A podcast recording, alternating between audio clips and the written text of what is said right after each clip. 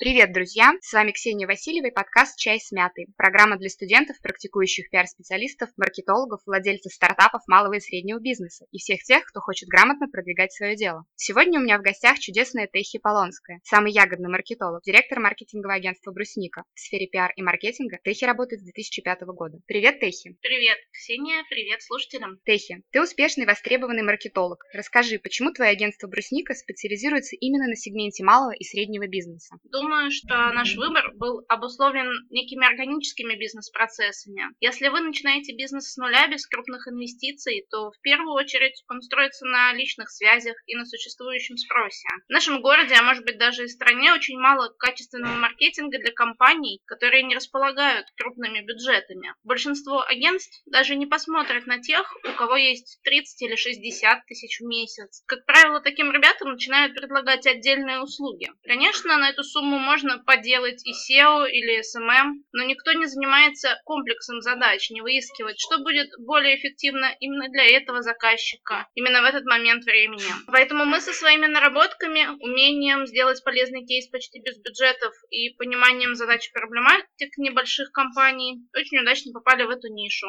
Я все собираюсь начать давать рекламу, да все не успеваю, так как пришел новый клиент и настраивать ее некогда. Такова сила сарафанного радио. Техи, скажи, пожалуйста, пожалуйста, с какими трудностями сталкивается маркетолог, работая с малыми компаниями или стартапами? А это как раз обратная сторона медали. Снова вопрос, который касается бюджетов. Ограниченность бюджетов или страх руководителей малых компаний эти бюджеты искать, некий страх делать инвестиции в маркетинг и развитие, вот она основная проблема. Если честно, мне уже какое-то время стало тесно из-за постоянных ограничений. Хочется больших оборотов, хочется иметь возможность закреплять менеджера или дизайнера за конкретным клиентским проектом, ну, в крайнем случае за двумя, не так, что не только я, но и все мои ребята должны все держать в фокусе. Кроме маленьких бюджетов, есть еще вопрос эффективности. Так как сами такие системы и их настройка стоят немалых денег, малый бизнес попросту не заморачивается. От нас-то эффективности в цифрах регулярно хотят, но у самих для этого ничего не готово. Когда нам предлагают, давайте поработаем на эффективность, мы говорим, давайте, предоставьте нам, пожалуйста, доступ в ваши CRM-системы, покажите профессиональные маркетинговые исследования, сделанные для вашей компании, компании, продемонстрируйте спрос, откройте систему финансовых показателей, источников продаж, каналов продвижения. На это клиент машет рукой и предлагает, как обычно, просто поделать что-нибудь, пользой для его бизнеса. К этому привыкаешь, но это тоже давит. Хочется больше четкости, которая бы позволяла и нам отслеживать нашу эффективность, работать над ней, так сказать, культивировать. Техи, я знаю, что у всех профессионалов есть свои маленькие секреты. Раскрой, пожалуйста, нашим слушателям часть своих профессиональных секретов. Поделись несколькими действенными инструментами маркетинга, маркетинга для малого бизнеса? У нас есть список, можно сказать, некоторый чек-лист, который должен быть готов у любой компании, которая только начинает продвижение, либо ну, которая существует и хочет его продолжить. Тоже не помешает проверить. Наличие этих пунктов очень помогает всем, кто занимается продвижением. В целом это работает как упаковка для товара, но это становится упаковкой для вашей фирмы. В чек-лист первой маркетинговой необходимости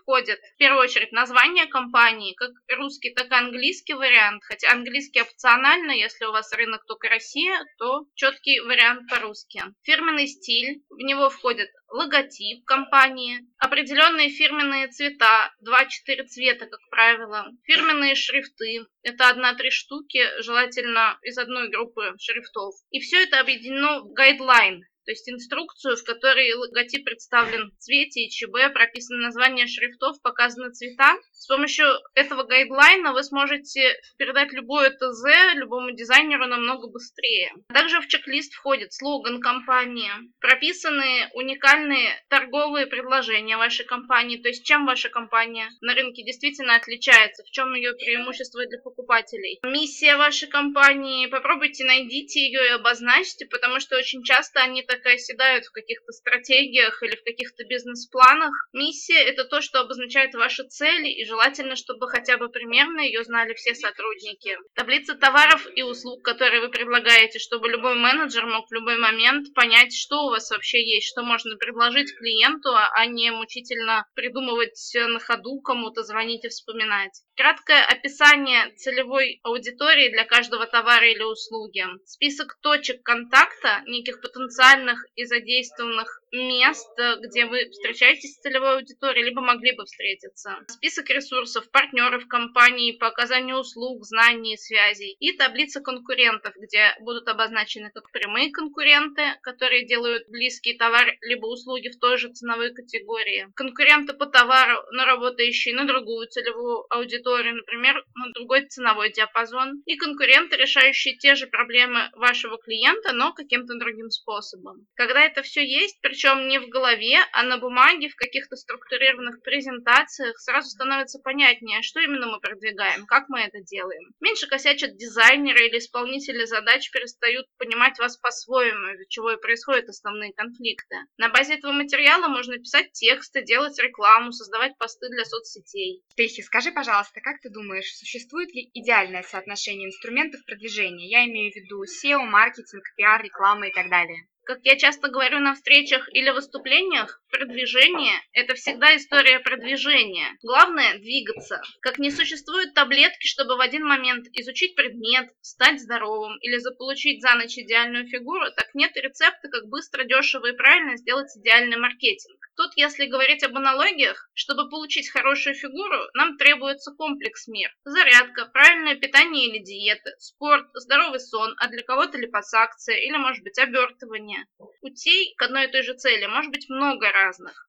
Кто-то возьмет только один элемент, кто-то два. Но если цель определена заранее, то каждый правильный шаг будет к ней приближать. К тому же, уже на середине пути человек будет чувствовать себя красивее, легче, пропадет отдышка. С продвижением бизнеса также главное определить цель, определить, какие в целом тут адекватные инструменты продвижения, понять, какие у нас есть ресурсы и начать двигаться в этом направлении. Предположим, если у нас есть крутой дизайнер, мы возьмем публику дизайном, если у нас куча друзей в СМИ, почему бы тогда не пойти путем через интервью или какие-то конкурсы с локальными каналами сделать? Например, я знаю о важности SEO, но лично меня устраивает, что у меня просто номинальный имиджевый сайт. Я отдаю себе отчет, что если мы направим на него какую-то контекстную рекламу, конверсия с нее будет не очень высокой. Или тот же SMM. Клиентские группы, надо сказать, мы обновляем с куда большей системностью. Зато я часто выступаю, готова поделиться знаниями в интервью. Вот наш подкаст тому очередное подтверждение. Рада поучаствовать в каких-то конкурсах, даже студенческих, как наставник, как э, спикер спикер.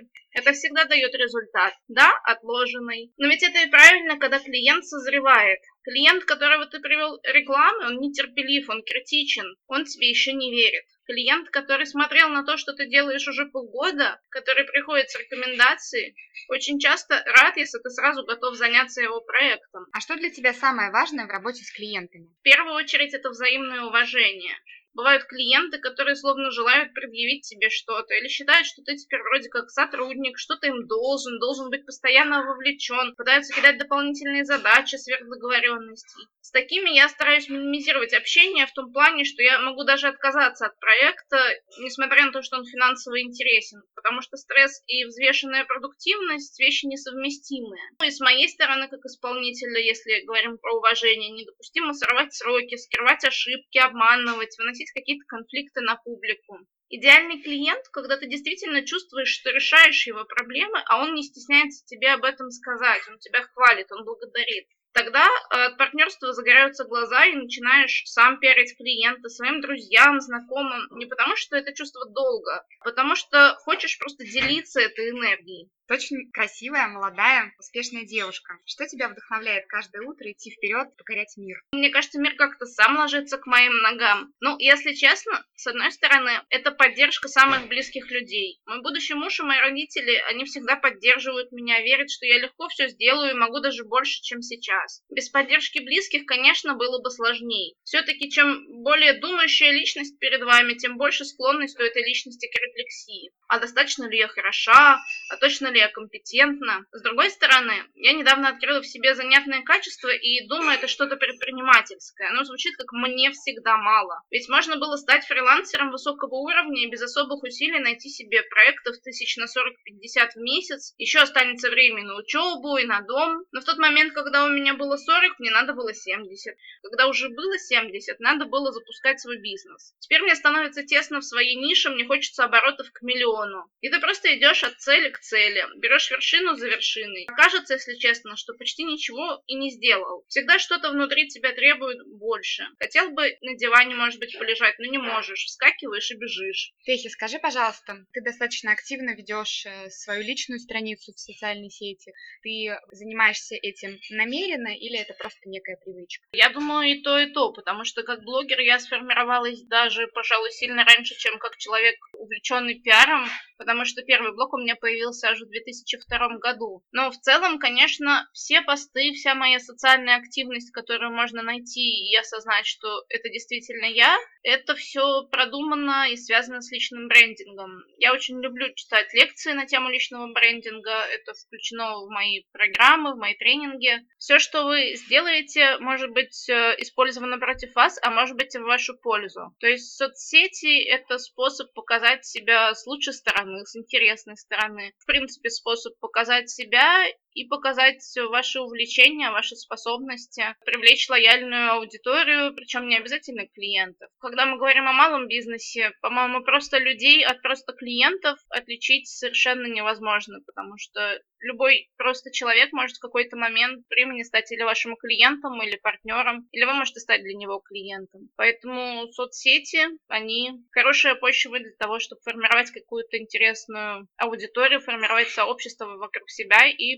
показывать, на что вы способны. Техия, давай немножко пофантазируем. Скажи, пожалуйста, какой для тебя идеальный день? В идеальный день, наверное, я бы просто лежала и ничего не делала, поскольку каждый день не может быть один и тот же идеальный день. День на третьем мне бы очень надоело. Вообще, можно вспомнить, как однажды я со своей приятельницей поехала в отпуск в Египет. Буквально по горячему туру мы сбежали от всех дел, задач. Из последних сил я партнерам, там, каким-то напарникам раздала задачи, которые выполняла я, договорилась с заказчиками и уехала на целых 8 дней. У нас было в планах лежать на пляже. Первый день мы пролежали на пляже 30 минут, после чего пошли знакомиться с местным населением и подружились с владельцами двух магазинов. На следующий день мы придумывали маркетинговую стратегию, а девочка была продажником по региону для одного из этих магазинчиков, который занимался чаями. Мы рассказывали, как ему сделать вывеску, как ему привлечь русскую публику, которой стало в тот момент в Египте очень много, как ему проводить промо-акции с дегустациями, из-за которых люди обязательно начнут что-то покупать. Потом мы обнаружили себя в арабской части города на экскурсии вместе с этими местными жителями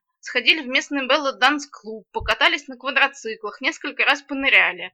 И в последний день мы еще раз 20 минут лежали на пляже. Поэтому вот эти мечты об идеальном дне, они, наверное, вот в этой правде. Сбежать куда-то к чему-то новому, отдохнуть 20 минут и окунуться в привычную для меня деятельность. Начать генерить что-то интересное и полезное. Да, с тобой очень интересно и приятно общаться. Я благодарю тебя за нашу сегодняшнюю беседу. Дорогие слушатели, с вами была Васильева Ксения и прекрасный ягодный маркетолог Пехи Полонская. Благодарю за возможность записать наш подкаст «Чай с мятой» Екатерину Лукунцову, владельца прекрасного заведения «Бар Бар». Спасибо.